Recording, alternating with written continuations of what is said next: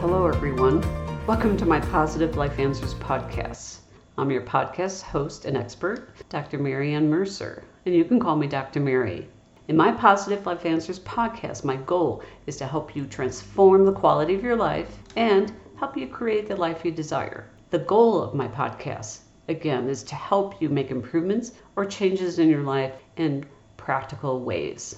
When you face a problem, solutions don't always come easy. So when you can't find solutions to your problems or ways to cope or improve your life, I can guide and help you. I'm offering you a solution focused, effective system and tools to create the life you desire. You learn practical and long lasting approaches to guide you to live a happier and fulfilling life. Welcome to episode 39 Fine Tune Your Heartfelt Radar. In today's podcast, we're going to explore how to fine tune that heartfelt radar that we touched upon in the last episode. In the last episode, we talked about turning on your heartfelt radar. You learned some initial heartfelt questions I developed that you must reflect on before you make decisions and goals about your life, and how you can increase the likelihood of making a new habit habit, tweaks, or changes anytime in your life. This is a way to initially turn on your heartfelt radar before setting goals and making improvements to your life. So give episode 38 a listen to. It's brief, easy, to the point, and will help you with this episode. Today's topic we will explore fine tuning your heartfelt radar. You'll discover the Victoria story. The Victoria story is important because you'll learn lessons, lessons learned from that Victoria story. You'll also learn an easy follow up exercise to build on your initial heartfelt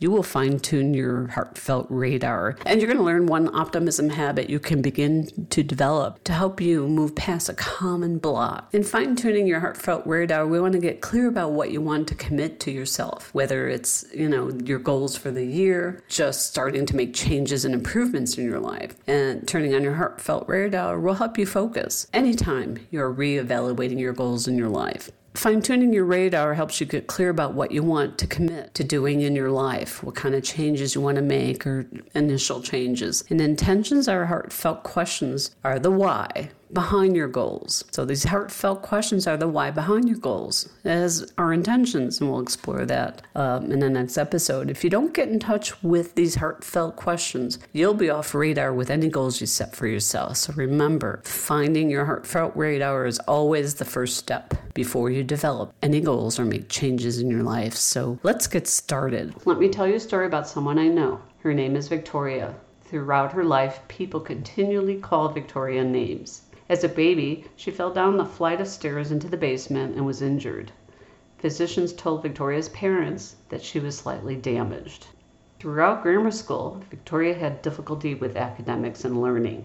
Victoria's teachers called her parents and told them she was, quote, slow, end of quote. Imagine being told that. The teachers even put Victoria in a, quote, slow learning group, end of quote. Victoria felt embarrassed and humiliated and she also fell behind academically throughout grammar school. In high school, Victoria had difficulty with academics as well. Starting freshman year, she began to hang around popular students who were also troublemakers. Her teachers called her parents one day and said Victoria was troubled and delinquent. Victoria would hang around what she thought was cool students, but it contributed to her getting into more trouble. In her senior year of high school, Victoria met a teacher who somehow felt the potential in Victoria and helped her become interested in learning. This teacher was so supportive and took time to connect with Victoria. And she gave her some creative assignments at first and gradually some more challenging ones. They often would talk after class or after school about these assignments. This created a very trusting and supportive relationship that really lit a fire into Victoria. Victoria became excited about the assignments given to her and worked hard on them. She and her teacher were proud of her work. Her teacher was an optimistic role model and encouraged her greatly. Soon, because of this experience she had with her teacher, Victoria decided she wanted to go to college. However, when she met with her guidance counselor, the counselor exclaimed to her, You're not college material, and with your grades, student ranking, and behavior, no four year college will accept you. Victoria's heart sunk, and she quickly left her office in tears. To this day, quite a few years later, people still call Victoria names. Today, they continually call her Doctor, Dr. Mary Ann Victoria Mercer.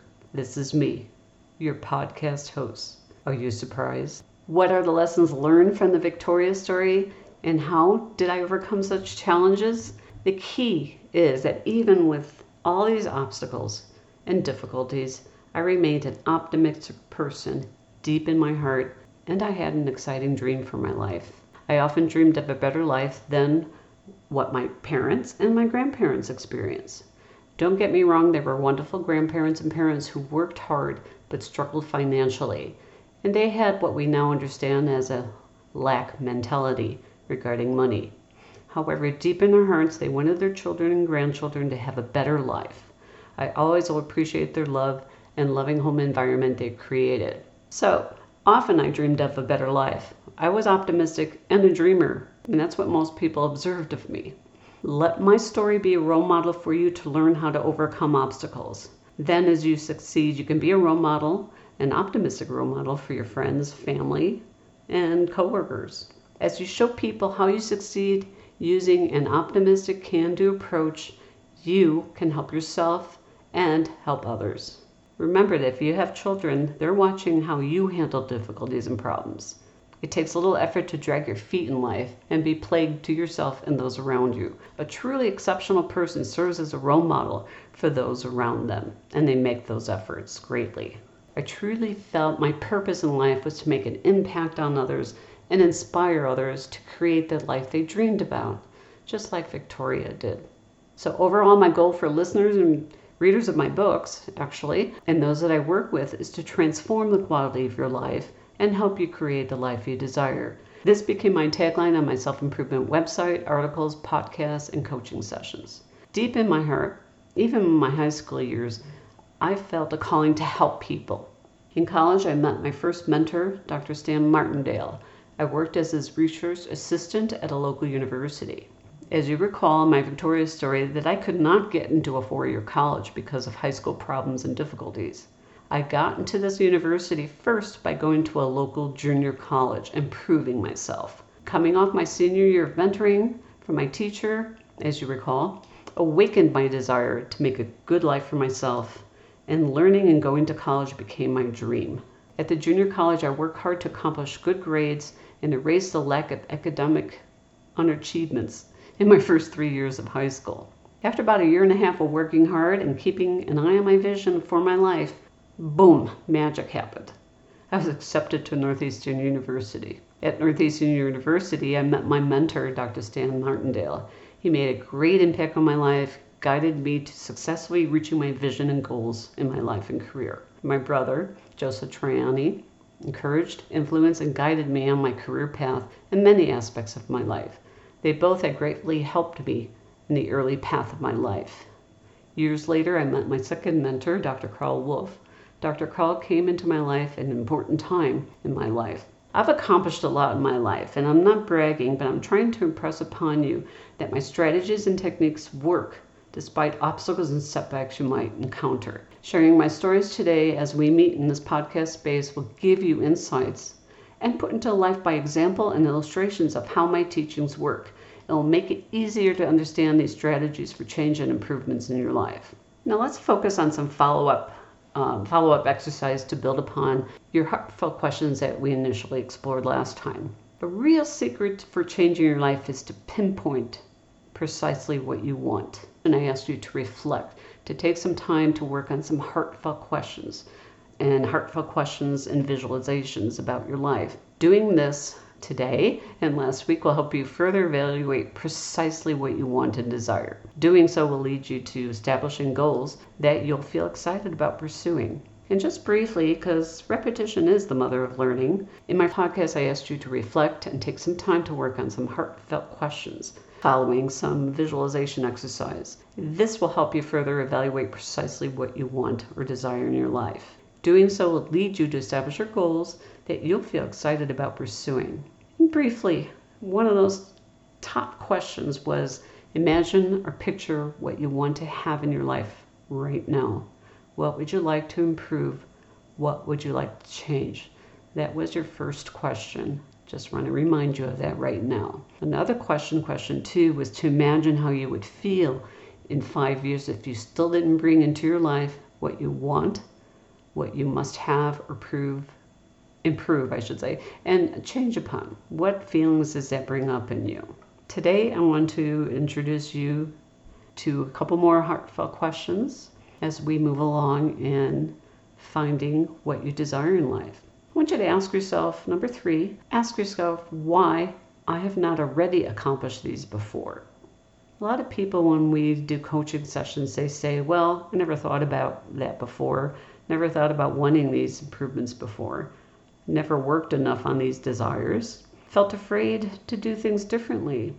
They held on also to their excuses or agony anchors, or felt that they lacked the knowledge or skills to do these kind of changes. So those are important the agony anchors that kind of hold people back. So see what happens for you when you ask yourself those questions. Question four, ask yourself, what is ultra important to me? What really matters to me? The reason we include these questions in um, our intensive coaching sessions that I co-created with my co-author, Dr. Michael Mercer, is that we found some people when they answer these questions, they felt like they were hit like a bolt of lightning. Ask yourself, what's ultra important to me? What really matters?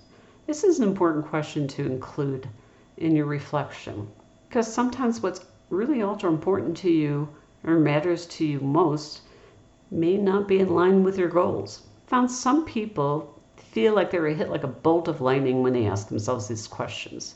What they answered is ultra important to them. However, for example, what they answered is ultra important to them is not consistent with their most desired actions and achievements. For example, a woman I coached wanted to expand her business and felt that that was really her top desire.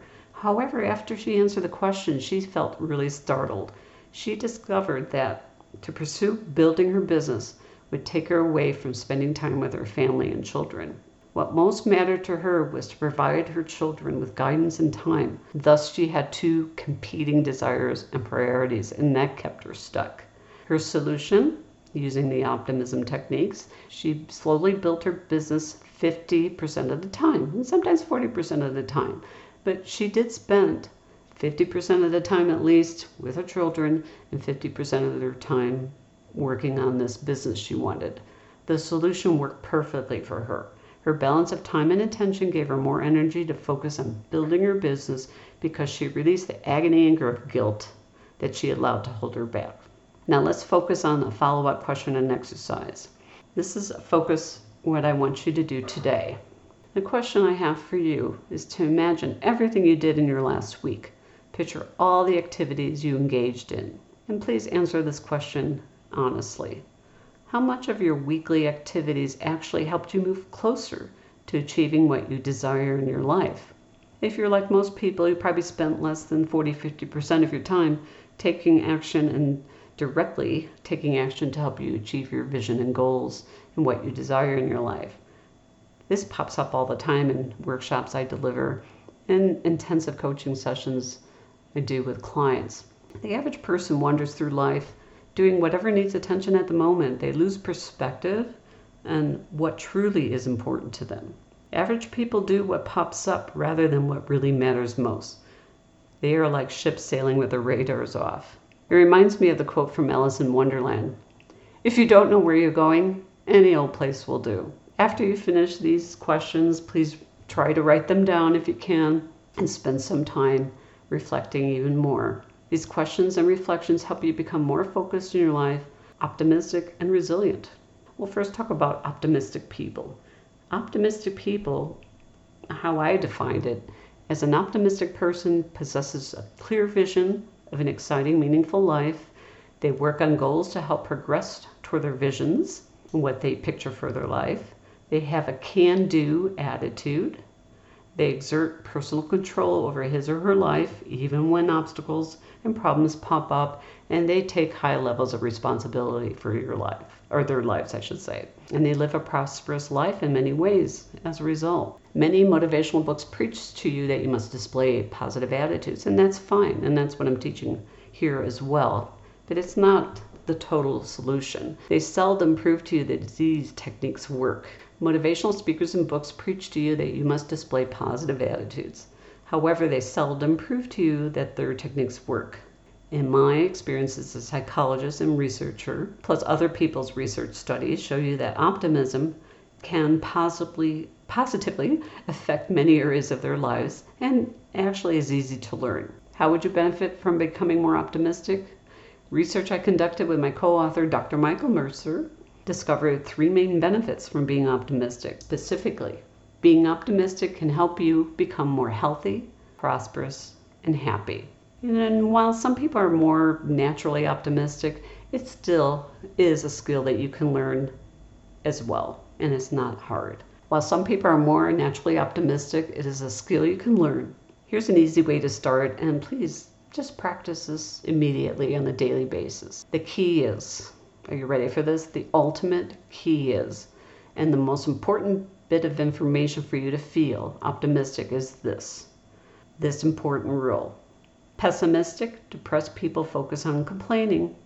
Optimistic, happy people focus on solving. Upbeat, happy, and optimistic person focus on solving their problems. Pessimistic, depressed, helpless people focus on complaining. It's really that simple. People have come to me for intensive life coaching, usually walk into my office complaining, moaning, and groaning. and within two minutes, I usually say something like, I know that situation is difficult for you, but what's your possible solution? And they typically say, I don't know. Then I ask them a second time and they respond, I really don't know. Finally, I ask them a third time and they slowly and more seriously say, Dr. Mary, I don't know. After that, I give them what I call the rule of three, which means you can only say, I don't know, three times in a session. They look at me in shock at first and then they smile or laugh because they said, you know, no one ever said that to me before when I was looking for help or guidance. That really that really makes sense to me. This immediately breaks their helpless IDK I don't know pattern. As a result, they dramatically redirect their energy on solving a problem rather than complaining or acting helpless about it. Suddenly, tough problems or challenges become more approachable and solvable. And I guarantee you, you can do the same. Next time you focus on complaining, stop yourself in your tracks. Say to yourself, What's my possible solution? And watch for your IDK response. Doing this simple thing will help you on your road to becoming more optimistic. For example, you can focus on complaining or you can focus on solutions. You can focus on drawbacks or you can focus on opportunities. You can feel tense or you can feel confident that you'll be able to figure out what to do. So remember, you can focus on complaining or solving, drawbacks, or opportunities. Remember, ask yourself these heartfelt questions we discussed today and observe your thoughts and reactions. As we gather around and meet via my podcast, you'll learn how to break through these difficulties and blocks, plus change your discouraging belief so that you can actually create the life you desire and transform your life. I recommend you get a notebook to write down these thoughts and reactions because the act of physically writing down your responses really anchors them in your memory and your emotions. And if you can't take that serious commitment, you can still listen to this podcast. Ask yourself these heartfelt questions I pose. And that's great because your mind and unconscious might be receptive to one or two of these questions right now. And that's great, I'll get the wheels turning. When you make a commitment to get a notebook and write down your thoughts and feelings, you will make a wonderful improvements in your life and will be a role model for your life. So remember, notice your attitudes this week till we meet again. Are they upsetting or upbeat? Make a note or mental note and see how many times you need to change from complaining or letting a setback hold you back and focusing on solving. Remember, no judgment. Don't judge yourself. Don't kick yourself in the butt about this. Just observe and switch your focus. So before we wrap up today, please go to my website, positivelifeanswers.com, and sign up for my free Positive Life Answers newsletter. When you sign up, you'll get a free guide called Quick Tips to become more upbeat and optimistic. While you're at my website, feel free and please email me your questions and comments using your contact us form on that website. I will respond to your questions and comments during my podcast. And this is what this space is all about. Let's create a wonderful domino effect together. So please don't forget to sign up for my weekly podcast. Enjoy my podcast. Don't keep me a secret. Share with somebody who can benefit from these topics. And let's create a positive domino effect in this life. A note to my listeners this podcast aims to provide useful information to my listeners.